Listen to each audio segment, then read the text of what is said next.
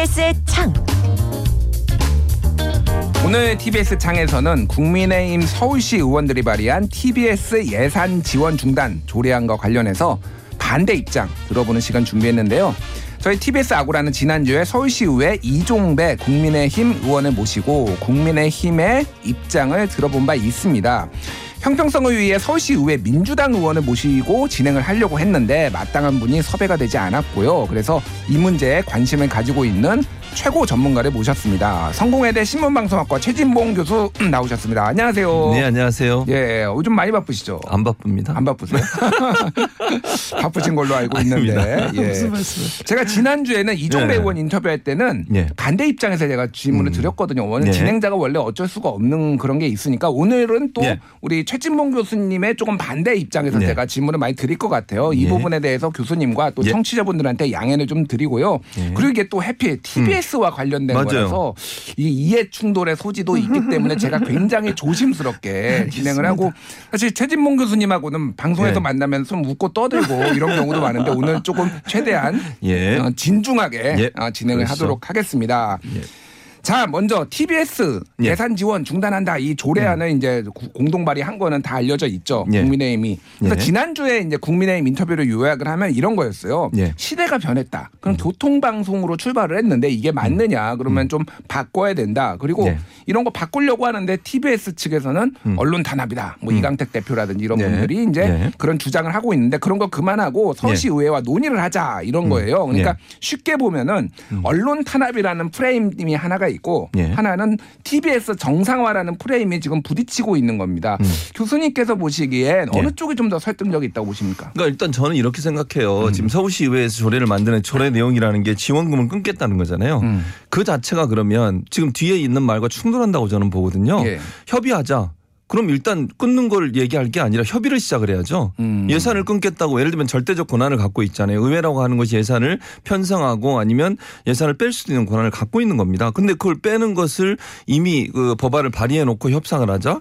이거는 올바른 태도는 저는 아니라고 봐요. 음. 예. 그리고 TBS가 뭐 교통방송의 기능을 다 했다 이렇게 얘기하시는데 TBS는 이미 교통방송의 기능이 아니라 정보 제공의 기능을 하고 있는 겁니다. 지난번에 예. 미디어 재단으로 바뀌면서 본인들의 방송 역할에 대해서 명확하게 규정을 했어요. 그 규정에 보면 교통방송의 역할을 뛰어넘어서 시민들에게 정보를 제공하고 시민들의 의사 표현을 하고 어, 그다음에 서울시에 있는 각종 현안에 대해서 어, 자- 다양한 정보를 제공하는 그런 기능을 하겠다고 이미 바꿔서 재단 설립 과정에서 만들어 놨습니다. 예. 근데 지금 교통방송 얘기를 하는 것은 저는 타당하지 않다고 생각해요. 음. 그러니까 그 논리로 본다고 하면 서울시 의회의 이런 행동은 정치적 목적을 가지고 어 서울시장이 이제 여당의 에, 시장이 됐으니 그 전에 보여줬던 TBS의 행동 자체에 대한 어떤 불만과 불평의 표현이다. 저는 그렇게 음. 보여지고요. 그래서 진정성을 가지려면 조례를 먼저 낼 게 아니라 조례안을 낼 게 아니라요. 먼저 협상을 해야죠. 어. 논의를 하고 그리고 나서 나중에 그 협상의 내용을 가지고 조례안을 바꾸든 해야 되는 것이 음.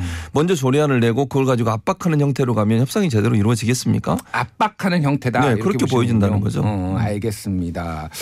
자, 국민의힘 서울시의회 입장은 또 이런 거예요. 네. 미디어 재단으로 서울시로부터 독립했잖아요. 네. 이거 역사를 잘 모르시는 분도 있어서 제가 간단하게 설명드리면 1990년에 이제 TBS가 시작이 됐는데 그때는 네. 서울시 산하 하나의 국이었어요. 네. 공무원들이었죠. 네. 근데 지금은 이제 미디어 재단이 됐고 네. 그럼 독립했으면은 재정도 독립해야 되는 거 아니냐. 음. 그래서 지금은 한 70% 정도를 서울시의 지원금으로 지금 운영이 되고 있고 지난해에도 이제 올해 예산이죠. 372억 원이 지원이 된 거는 사실이거든요. 그렇죠. 네. 독립했으면은 독립해라. 재정도 독립해라. 음. 이거 주장에 대해서는 어떻게 보십니까? 그러니까 일단 두 가지를 말씀을 드릴 수 있는데요. 재단으로 독립했으니까 독립해라 이렇게 얘기하잖아요. 근데 서울시에 있는 출자 출연 기관 중에 재단이 많습니다. 네. 여기뿐만 아니고 50 플러스 재단, 디지털 재단 이런 게 다 있어요. 서울시에서. 네. 그 재단들이 그러면 전혀 지원을 안 받습니까? 다 지원 받습니다. 서울시로부터 재정 지원을. 그러니까 출자 출연 기관이에요. TBS는. 예. TBS가 재단으로 독립하는 이유는 방송이 갖고 있는 특수성 때문에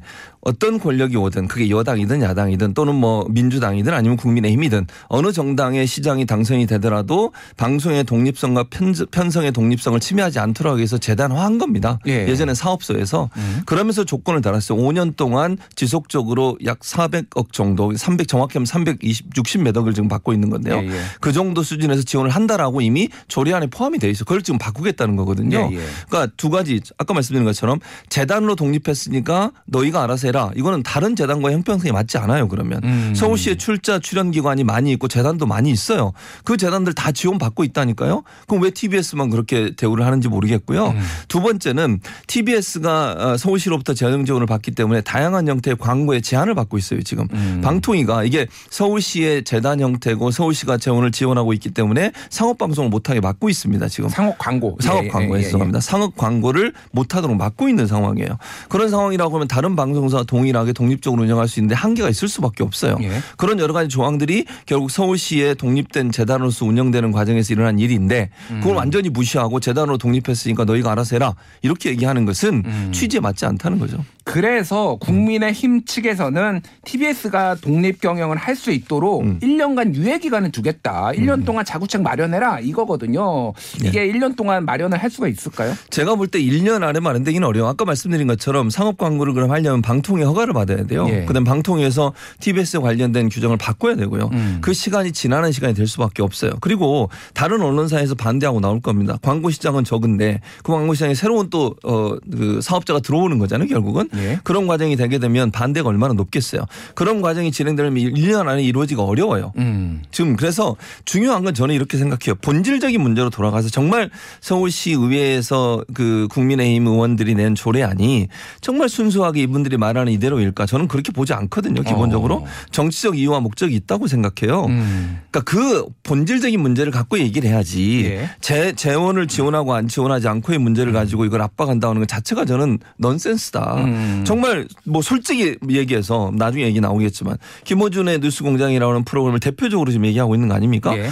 그럼 그 프로그램이 문제가 있다고 생각해서 그 문제에서 비판을 하고 싶으면 그걸 비판을 하세요. 음. 왜 TBS 전체 TBS 다른 프로그램들 중에 서울시를 시민들을 위해서 정보 제공하고 또 외국인들을 위한 서울시의 정책들에 대한 홍보를 하고 이런 것들 다 하고 있습니다 지금. 예. 그 다른 프로그램이 있어서는 근데 그런 프로그램들은 전혀 그럼 그런 프로그램들이 과연 서울시에게 서울 시민들에게 유리한 프로그램이 아니냐는 거예요. 음. 그리고 서울 시민들을 위해서 만들어진 방송인데 이 방송이 갖고 있는 특성을 완전히 배제해버리고 없애버리는 쪽으로 가는 것이 과연 타당한 거냐. 음, 음. 이 부분도 저는 서울 시민들의 동의를 얻어야 한다고 생각해요. 알겠습니다. 그래서 지금 이제 정치적 이유 음. 언급을 해주셨는데 이제 보수 진영의 김어준의 뉴스공장에 음. 대한 불편한 심기가 반영된 거 아니냐 이런 관측들이 이제 막 많이 나오는 상황이에요. 근데 네. 음. 국민의힘 서울시 의원들은 직접적으로 관련 있는 거 아니다. 김어준의 뉴스공장하고 직접 관련 있는 건 아니고 다만 뉴스공장의 편향성에 대해서 시민들한테 많은 민원을 들었다. 그게 이제 이종배 서울시 의원의 지난주 인터뷰였습니다. 그 근본 원인이라고 지금 보시는 거죠, 교수님? 네. 저는 그렇게 봐요. 어, 예. 저는 물론 이제 프로그램의 진행자들이나 TBS 안에 또는 음. 프로그램의 어떤 내용 이런 부분에 있어서 불만이 있을 수 있다고 생각해요. 음. 그럼 그 문제를 갖고 얘기를 해야 된다니까요. 음. 그 문제는 쏙 뒤로 빼놓고 예. 그게 본질이 아닌 것처럼 마치 예산을 다 깎겠다고 얘기하는 것 자체가 저는 TBS를 그럼 무너뜨리겠다는 얘기밖에 안 돼요. 음. 그게 과연 바람직한 방법이냐는 거예요. TBS는 아까 말씀하신 오랜 역사를 갖고 있고 서울 시민들을 위해서 필요한 정보를 제공했었고 그 전에 문제가 됐던 것은 예전에 보수 정권은 또 보수 당시의 시장들의 홍보 수단으로 활용돼서 엄청난 비난을 받았어요. 비판을 받았고요. 예. 잘 아시잖아요. 그 당시 그렇게 돼서 논란이 돼가지고 이걸 미디어 재단화했고 어떤 시장이 들어오든 정치적 편향성으로부터 어, 자유로울 수 있도록 공정한 방송을 하도록 만드는 토대를 만들어 놨어요.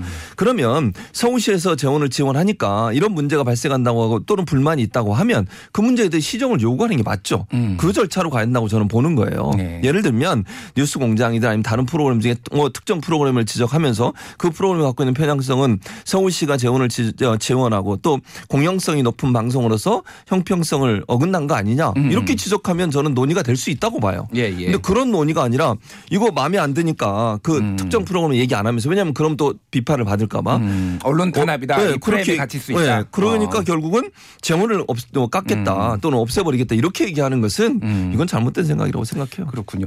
그 이제 김어준의 뉴스공장 얘기가 나왔으니까 좀 음, 더 깊이 들어가 보겠습니다. 그러니까 이게 어 이게 편향적이냐 아니냐를 음, 가지고는 또 이제 사람들의 판단이 또 다르니까 그럴 수가 있는데 이제 김어준의 뉴스공장에서 제기되는 일부 음모론이 음. 문제가 있다. 그것도 지속적으로 제기가 되는 거. 예를 들면 뭐 과거에 미투 운동이 진보 진영을 겨냥한 기획이었다. 뭐 그리고 인권 운동가였던 이용수 할머니의 배후에 누군가가 있다. 그리고 뭐 최근에는 윤석열 대통령의 청와대 개방 명분을 위해 전국 각지에서 버스를 이용해 가뭐 사람들을 관람객을 억지 동원할 것이다. 뭐 이런 것도 어 선거방송 심의위원회에서 행정지도를 받았고요. 뭐 이를테면 김건희 여사 재킷 디올 협찬 의혹도 이제 고발이 된 상황이에요. 그러니까 편향성도 편향성인데 그거보다도 근본적으로 이렇게 음모론을 얘기를 하는 게 맞느냐 이런 부분에서는 뭐 중도 성향이나 진보에서도 사실 문제 제기가 있거든요. 이거는 어떻게 보십니까? 그러니까 이제 음모라고 하는 음모론과 음. 의혹을 제기하는 서- 수준의 어떤 기준 이 기준이 상당히 애매모호하긴 해요. 왜냐하면 음. 의혹이라고 하는 것도 제보를 받거나 아니면 기자도 마찬가지잖아요. 기자들이 제보를 받아서 기사를 쓸 때 모든 걸 100%다 확인하고 쓸 수는 없어요. 가능한 음. 모든 방법을 통해서 진실에 가깝다고 생각할 때 얘기를 하는 거죠. 네. 물론 이제 김어준의 뉴스공장의 김어준 진행자가 뭐 소위 음모로 인해 얘기하는 그러니까 사실관계 완전히 확인되지 않은 상태에서 이런 얘기가 있다라고 얘기하면서 이게 논란이 될 수 있다고 봐요. 예. 그런 부분에서는 지적을 할 수 있겠죠. 근데 음.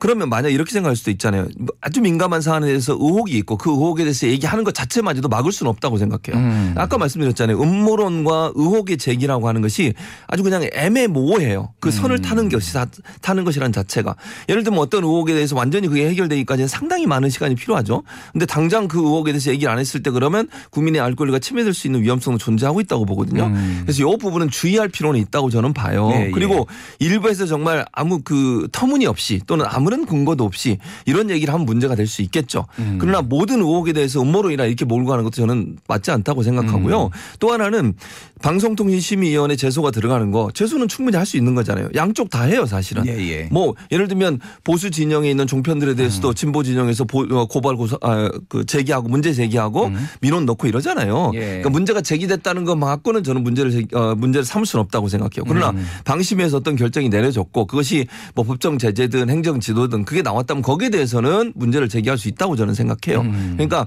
그런 부분은 절차적으로 따라서 하면 된다고 저는 보고요. 음. 그게 많, 많아지고 그게 문제가 돼서, 돼서 어, 사회적 여론에 영향을 미치는 부분이라고 하면 그 부분에서 문제 제기를 하고 그걸 바로잡도록 하는 게 맞는 거라고 저는 본다는 거죠. 예. 다만 그 문제 때문에 예산을 완전히 삭제하고 음. 완전히 독립적으로 운영해라 이렇게 가는 것이 과연 타당하냐 하는 문제는 또 다른 문제라고 또 다른 봐요. 차원이다. 네. 알겠습니다.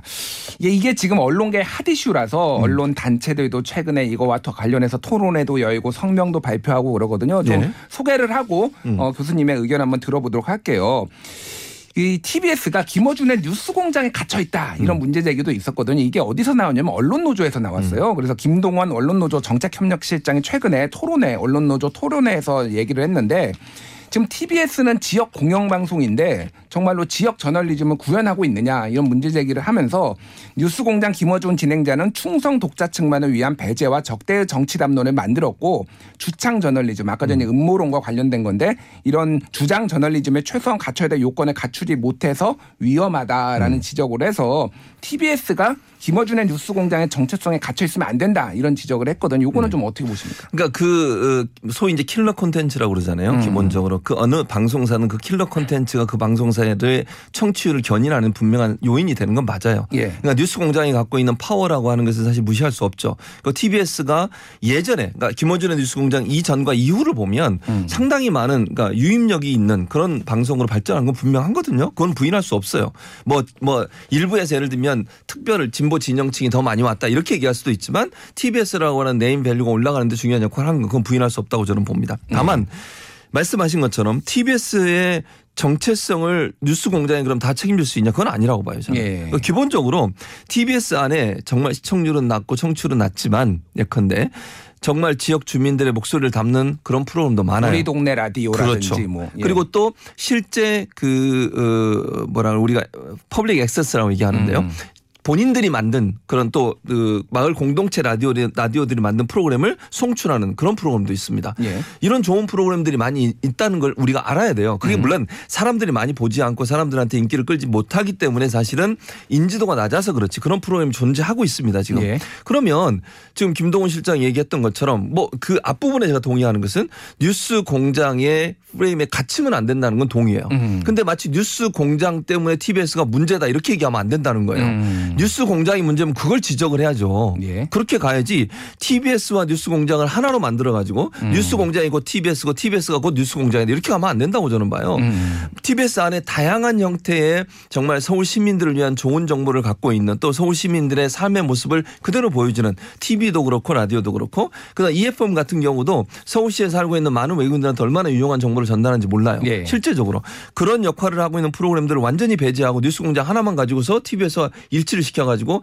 그것 때문에 문제니까 TBS는 문 닫게 해야 된다 이런 논리로 가는 것이 뭐 과연 김동원 실장이 그런 논리로 얘기를 한 건 아니고요. 네. 예, 그러니까 어쨌든 근데 TBS가 정체성에 갇혀 있다 지금 음. 뉴스, 그치. 뉴스 공장에. 근데 그게 문제가 뭐냐면 예, 그 예. 정체성을 누가 만들었냐는 거예요. 음. 예를 들면 공격하는 쪽에서 가장 많이 공격하는 게 김호준의 뉴스 공장이에요. 예. 그러면 왜 공격하시면서 우리 동네 라디오는 얘기 안 하는 거예요. 음. 그분들이. 그러니까 그 정체성에 갇혀 있는 것도 언론이고 언론이 그렇게 만드는 거잖아요. 결국 예. 이미지를 만들고 또 공격 하는 측에서는 소위 이제 보수 진영에서는 뉴스 공장을 타겟으로 지속적으로 문제를 제기해요. 이게 형평성이 없다, 공정하지 음. 않다.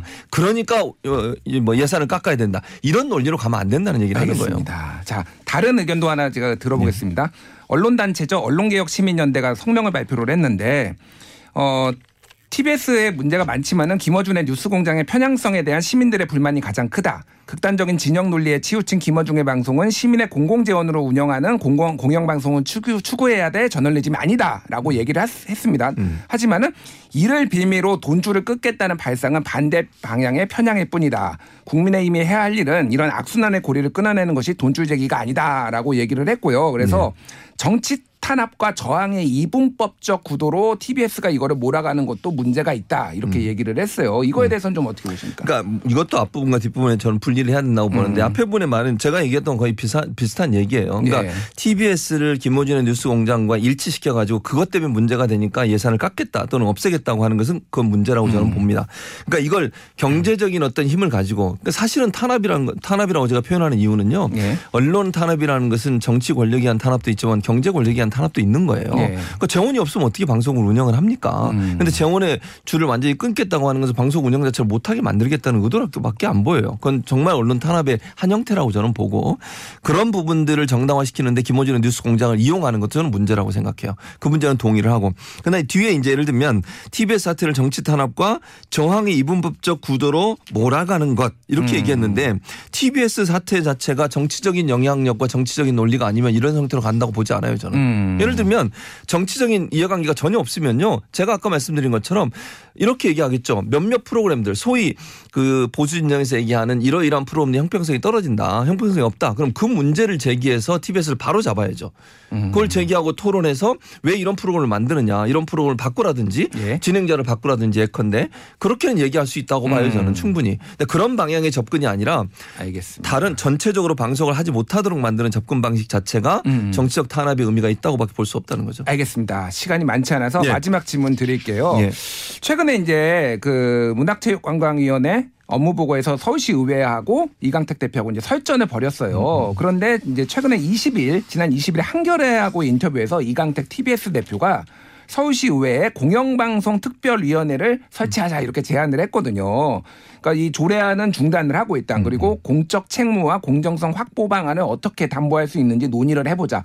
이게 좀 해법이 될 수 있을까요? 저는 가능하다고 생각해요. 음. 그러니까 논의를 지금부터 하자는 거죠. 대신 조례안 통과는 일단 홀드를 해야 돼요. 음. 지금 조례안, 조례안을 막 추진하면서 그렇게 하면 저는 그거는 형평성이 떨어진다고 봅니다. 음. 한쪽이 힘을 갖고 있는 사람이 우리는 이거 할 거야. 너희 하도록 지금 좀 이- 서- 이게 얘가 말이죠. 대우해양조선각법이 거의 비슷하다고 저는 생각해요. 그런 식으로 예. 가면 안 돼요. 음. 협상이라고 하는 건 다 내려놓고 미- 처음부터 출발을 해야 되는 거예요. 예. 양, 양쪽이 형평성을 갖춘 상태에서. 음. 그렇기 때문에 이광택 대표가 얘기했듯이 그럼 공영, 공영방송 운영위원회나 아니면 뭐 추진위원회 이런 거 만들어서 예. 거기에서 이 문제를 논의를 하는 거예요. 그럼 어떤 방식으로 TBS를 운영하는 게 맞을까? 음. 서울 시민의 세금이 들어가니까 서울 시민들이 그 뉴스 가치가 있는 어떤 정보를 전달하는 그런 역할도 하고 예. 형평성에 정치적 편향성에 갇히지 않도록 하는 방안들을 어떻게 보장할 거냐 예. 하는 부분에 대한 논의가 시작되면 음. 거기서부터 실마리가 풀릴 거라고 생각해요. 예. 그렇지 그렇기 때문에 저는 이렇게 위원회를 만들어서 서울시에서 운영, 서울시 의회에서 운영하고 거기서 도출된 정보를 가지고서 또는 대안들을 가지고서